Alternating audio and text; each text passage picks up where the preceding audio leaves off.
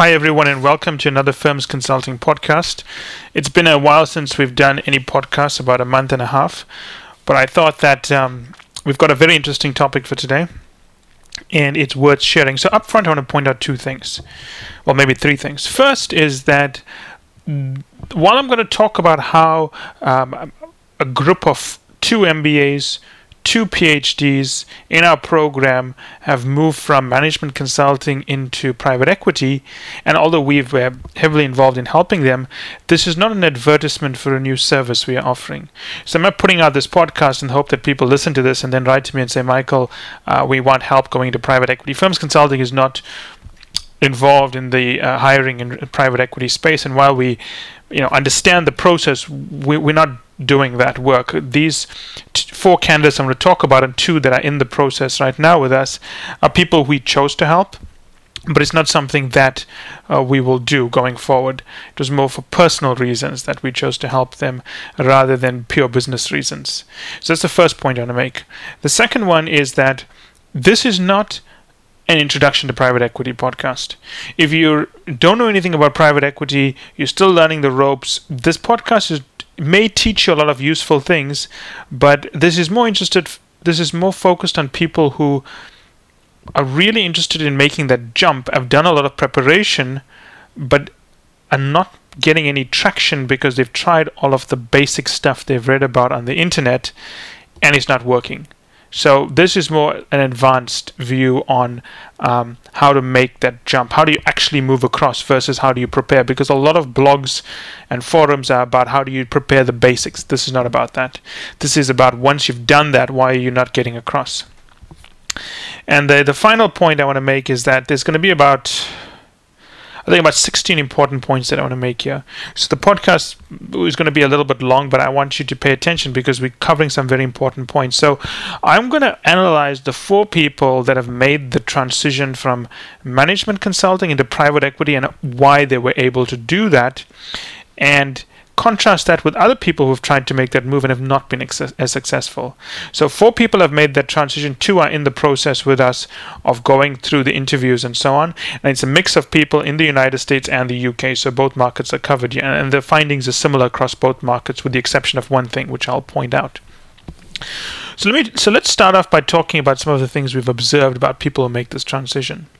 I think the first one is that the thing that strikes me the most about people who don't make the transition is that they will do a lot of reading about financial analysis and they will then come in for a practice interview with me and I'll give them an LBO case or whatever. And I noticed that when I ask them, for example, Emma, are you ready for the practice interview? Emma will say yes. And then I'll tell Emma, but are you sure you're ready? And Emma will say, yes, I'm sure I'm ready. And Emma comes in and Emma does badly. And I, I think to myself, Emma, why have you done badly? And Emma will say, well, I prepared a lot. You know, I've obviously improved 60% since the last time we spoke. And this is the thing, this is the mistake Emma is making. It's not how much she's improved, it's how much she has to still improve relative to the peer group against which she's interviewing. So, this is the insight. The first insight is don't just give yourself a nice pat on the back if you've got someone teaching you about core financial analysis and you're showing a lot of improvement. What's more important is that you know the level of skill required to demonstrate an interview and you are measuring yourself against that. So if you're making a lot of improvement by yourself, that's nice but it's not great if you don't know what is the metric you're going to be measured on when you go in for your interview, right? And I want to use an analogy here. The analogy I want to use is a lot of candidates who don't make the transition from consulting to private equity they view learning finance like learning to speak English. Yeah, I mean, you can learn to speak English in a, in a few months or even a year or two years, by watching Friends and The Good Wife and practicing with colleagues and so on, but it's not going to be good enough to win an essay competition. And that's the distinction I want you to make. Yes, you may be able to improve your conversational finance, your ability to dissect deals at some level, but in an interview, you have to be at the essay level writing. So I want you to think about that. Benchmark yourself against what's expected of you, and don't just say, I understand the concept. Can you eloquently have a discourse on the subject? That's very important, right? So that's the first one. The second point is I would say that, and this is a big one, private equity and investment bankers, private equities particularly, they speak in a certain way. The same way I, as a consulting partner, even though I was in corporate finance, I speak in a very different way from someone in private equity. So in two minutes, well, one minute, I would say, when I when I speak to a BCG or McKinsey person, I know this person works at BCG or McKinsey. By the same token, when I'm speaking with a person in private equity, it doesn't take me long to figure out, even if he's not even talking about finance, this person is probably in the financial services community, particularly investment banking or private equity, and depending on the terms and the way they, they allocate things, probably private equity. And I think that when you when you're so far removed from the industry, someone from consulting trying to break in, it helps enormously if you pick up the terminology, the language, and the manner of speaking that people in private equities you know do uh, have. It's the same way when we teach people management consulting skills and case interview training. I get them to speak the way if they're interviewing at mckinsey the way mckinsey partners speak and the way bcg partners speak. In fact i force them to do that right? And people do badly at that. In fact i would go as so far as to argue that the way management consultants speak is not good for the for the private equity industry. I would say that in private equity, it's a very different style of speaking versus management consulting, where we're very big on the structure and then we start prioritizing and zooming in. Where in private equity, it's, it's a more technical prioritization as opposed to a logic prioritization. And that that's actually a substantial difference. The third point, to me, a big one, and I'll tell you why it's a big one in, in one second after I make the point. What really I think people fail to understand is that private equity is not a feeder industry. So, what does that mean?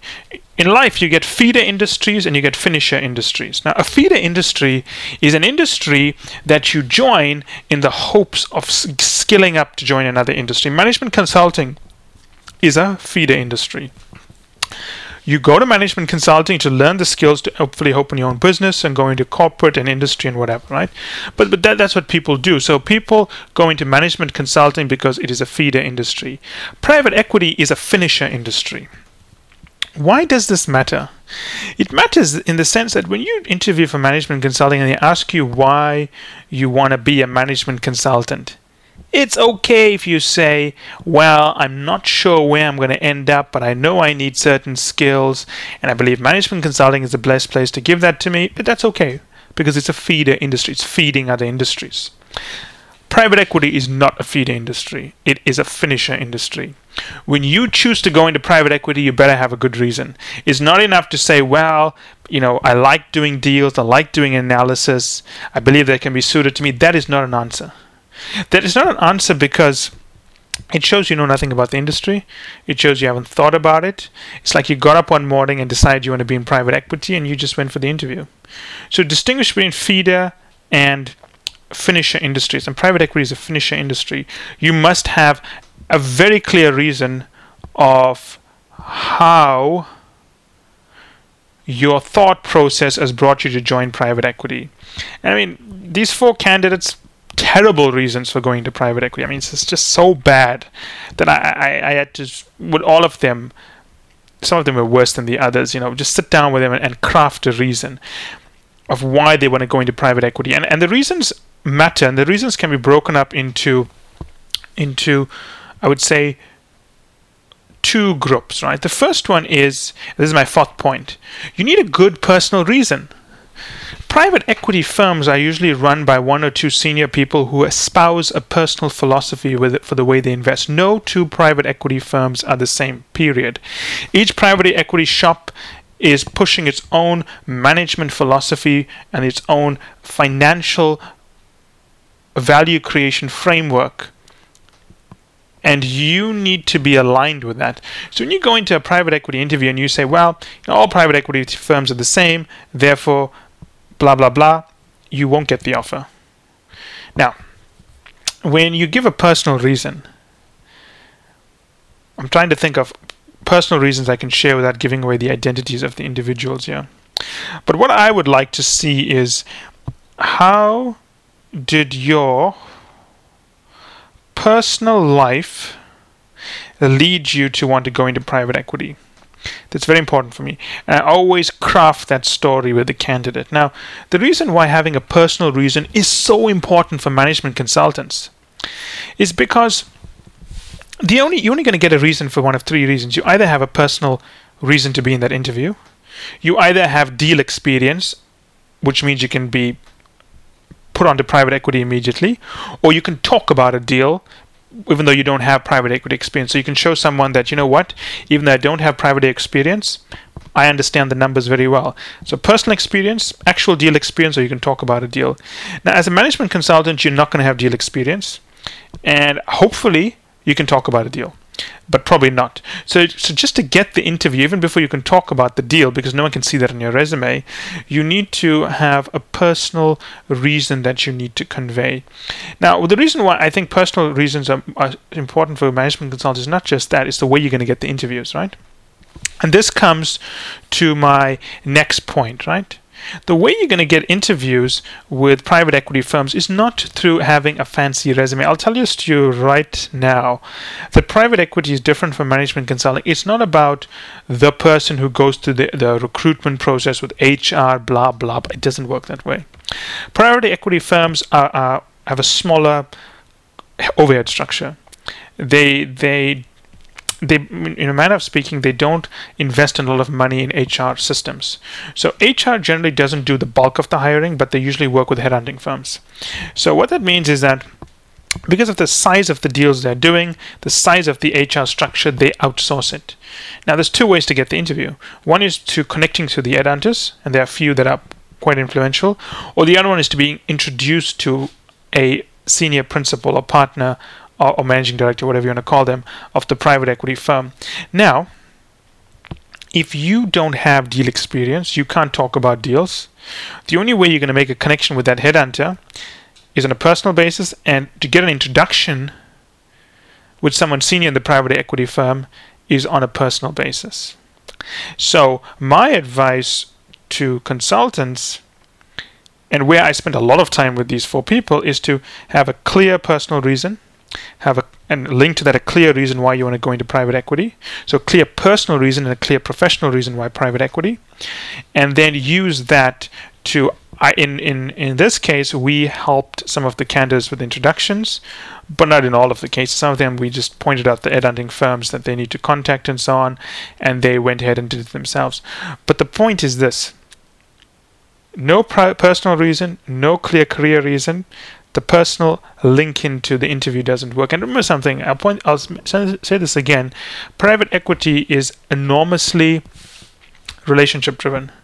This is not about you know your experience in consulting interviews are going to be very different if you're going to private equity the way you get the interviews who gets the jobs it's not always about the smartest people it's about the people who have the drive to get the role which comes to my next point i think that it's important that you understand that when you are dealing with people's money, everyone's going to scream at you, kick at you, throw things at you, and so on. You need to be able to deal with that. Private equity firms are not looking for people who are pushover. They are not looking for people who will struggle to handle stress, for lack of a better word, right?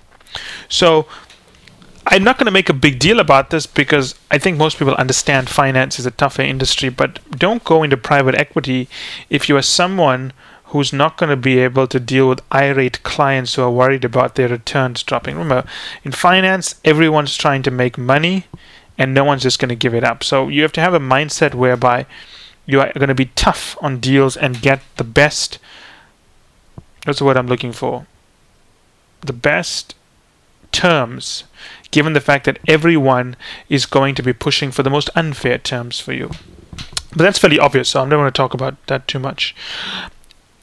you know, a lot of consultants like to work in private equity assignments at Bain. You know, a lot of uh, private equity advisory for for uh, PE shops, and McKinsey does a lot, BCG does a lot, and so on.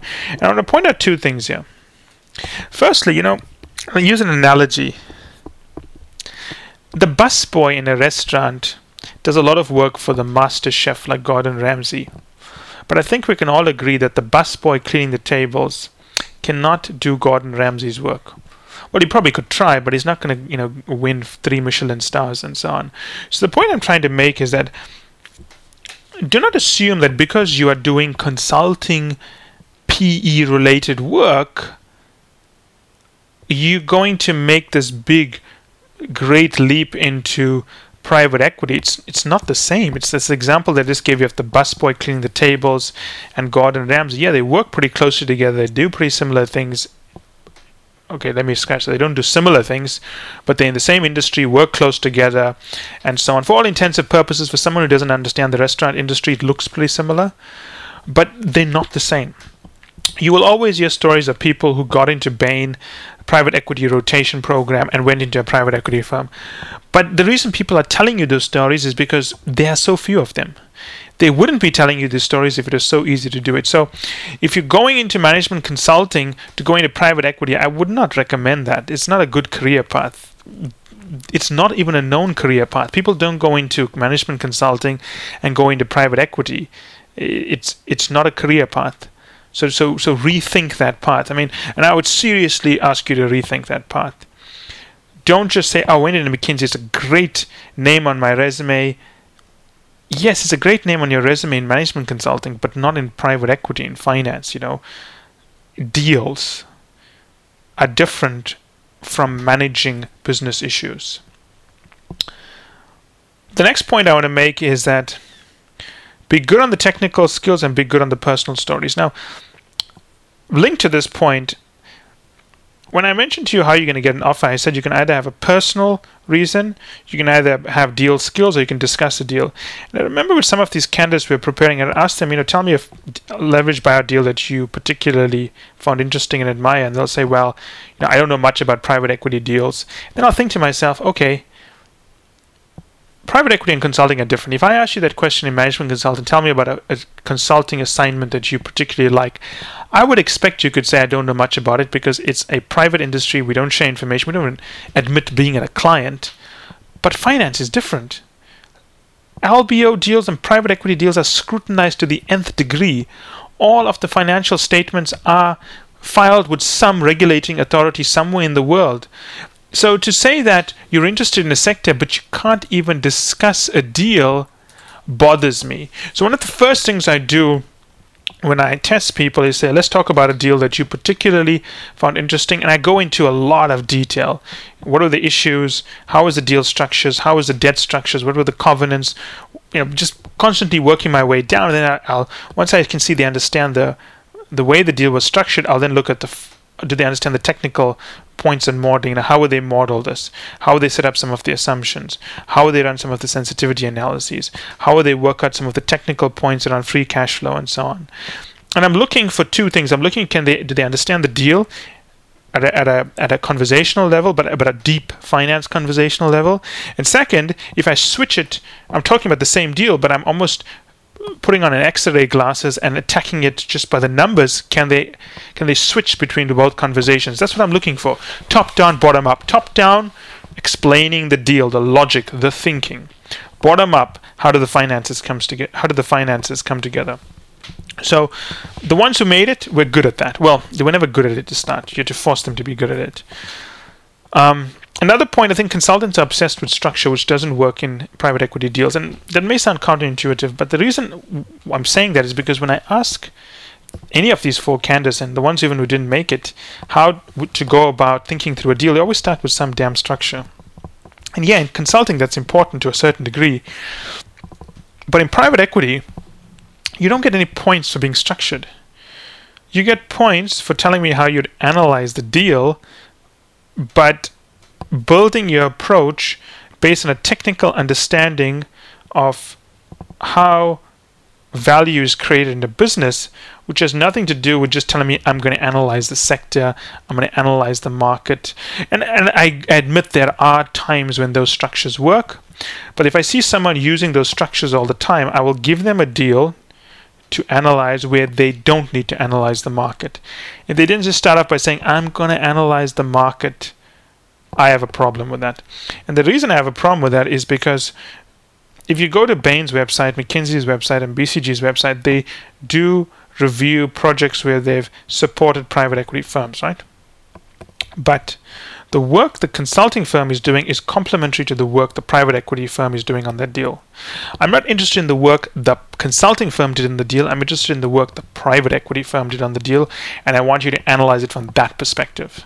So don't talk to me just about analyzing the markets. Talk to me about other issues, the hardcore financial issues. Yes, we've got to analyze the market. What happens then? How do we take those numbers across? What happens if there's cyclicality in the market and so on? I want to understand how those things impact free cash flow.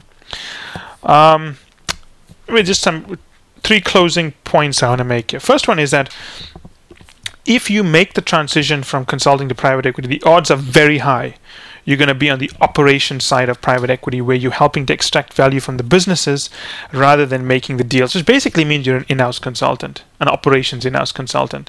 So, again, just because you've heard of, your, of a relative, of a cousin, of a brother, of a sister joining a private equity firm from consulting, be clear they are doing private equity work and not doing internal consulting work. That's my first closing point.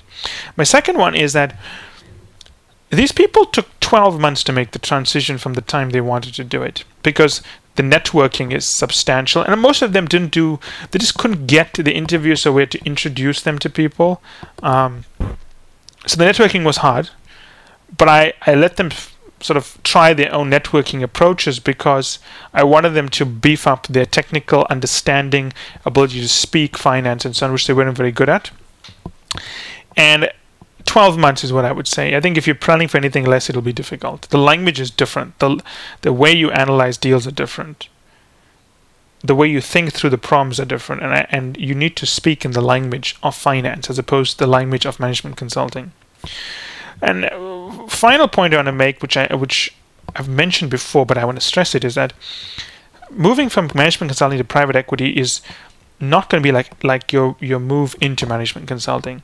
It's not going to be as if you submit your application to HR, they call you for interviews, you go through a process which is fairly transparent, you get the offer. No, private equity, you submit an application, you don't get you get a decline basically, right? Because there's really no HR structure there.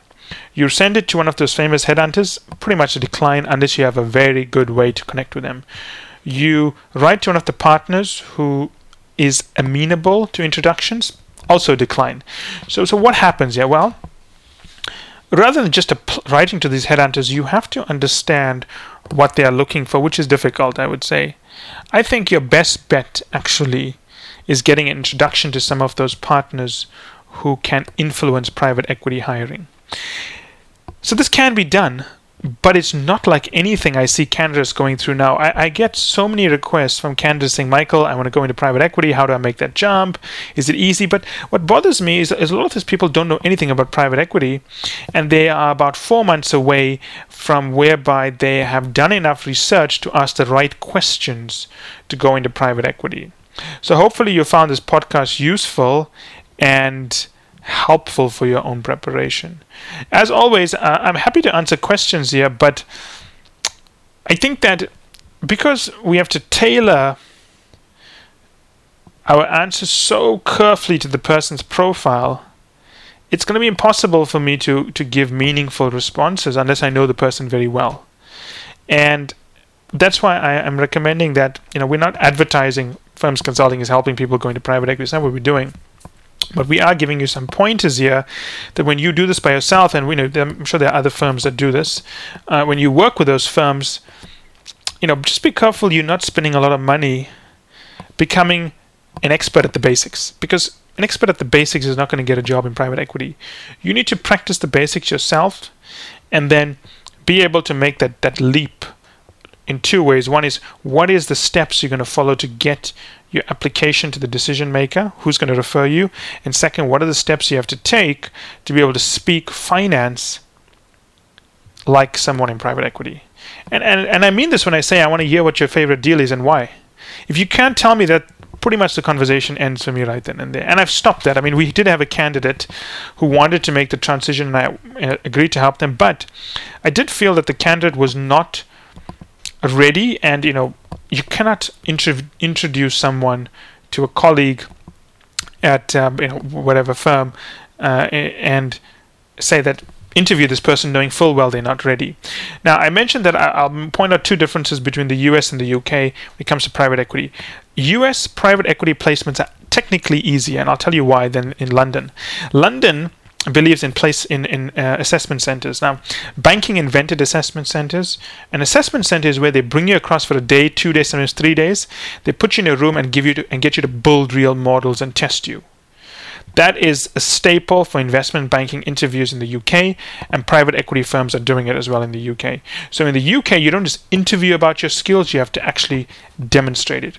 Now, I know a lot of Americans are going to say, well, we do that as well, but you don't. There are a few firms who do it, but it's definitely not the standard process for US private equity hiring. In the private equity market in the US, you will have demonstrated the skills at another business, like an investment bank, and then you move across. In the UK, even if you demonstrate in another market, you're still called in to prove those skills. So, think about this advice, and you know, if you want to make the move to private equity, I would encourage it. As you know, do whatever you think is important for your career, but certainly, you know, be prepared for what's coming your way because the transition is not difficult. I don't think it's difficult if you have the right background, but I think people don't prepare adequately, and that's what really messes them up. Um, as always, you know, the best of luck. And um, if you have any queries, send them my way. But it's going to be difficult for me to give you very specific feedback uh, unless I know your profile. And it's not just looking at your resume because that's not knowing a person. It's about knowing you as a person. And and rather than sending me a question, it's better to maybe use that kind of um, thinking when you're working with someone else to to get feedback or guidance on how to join private equity.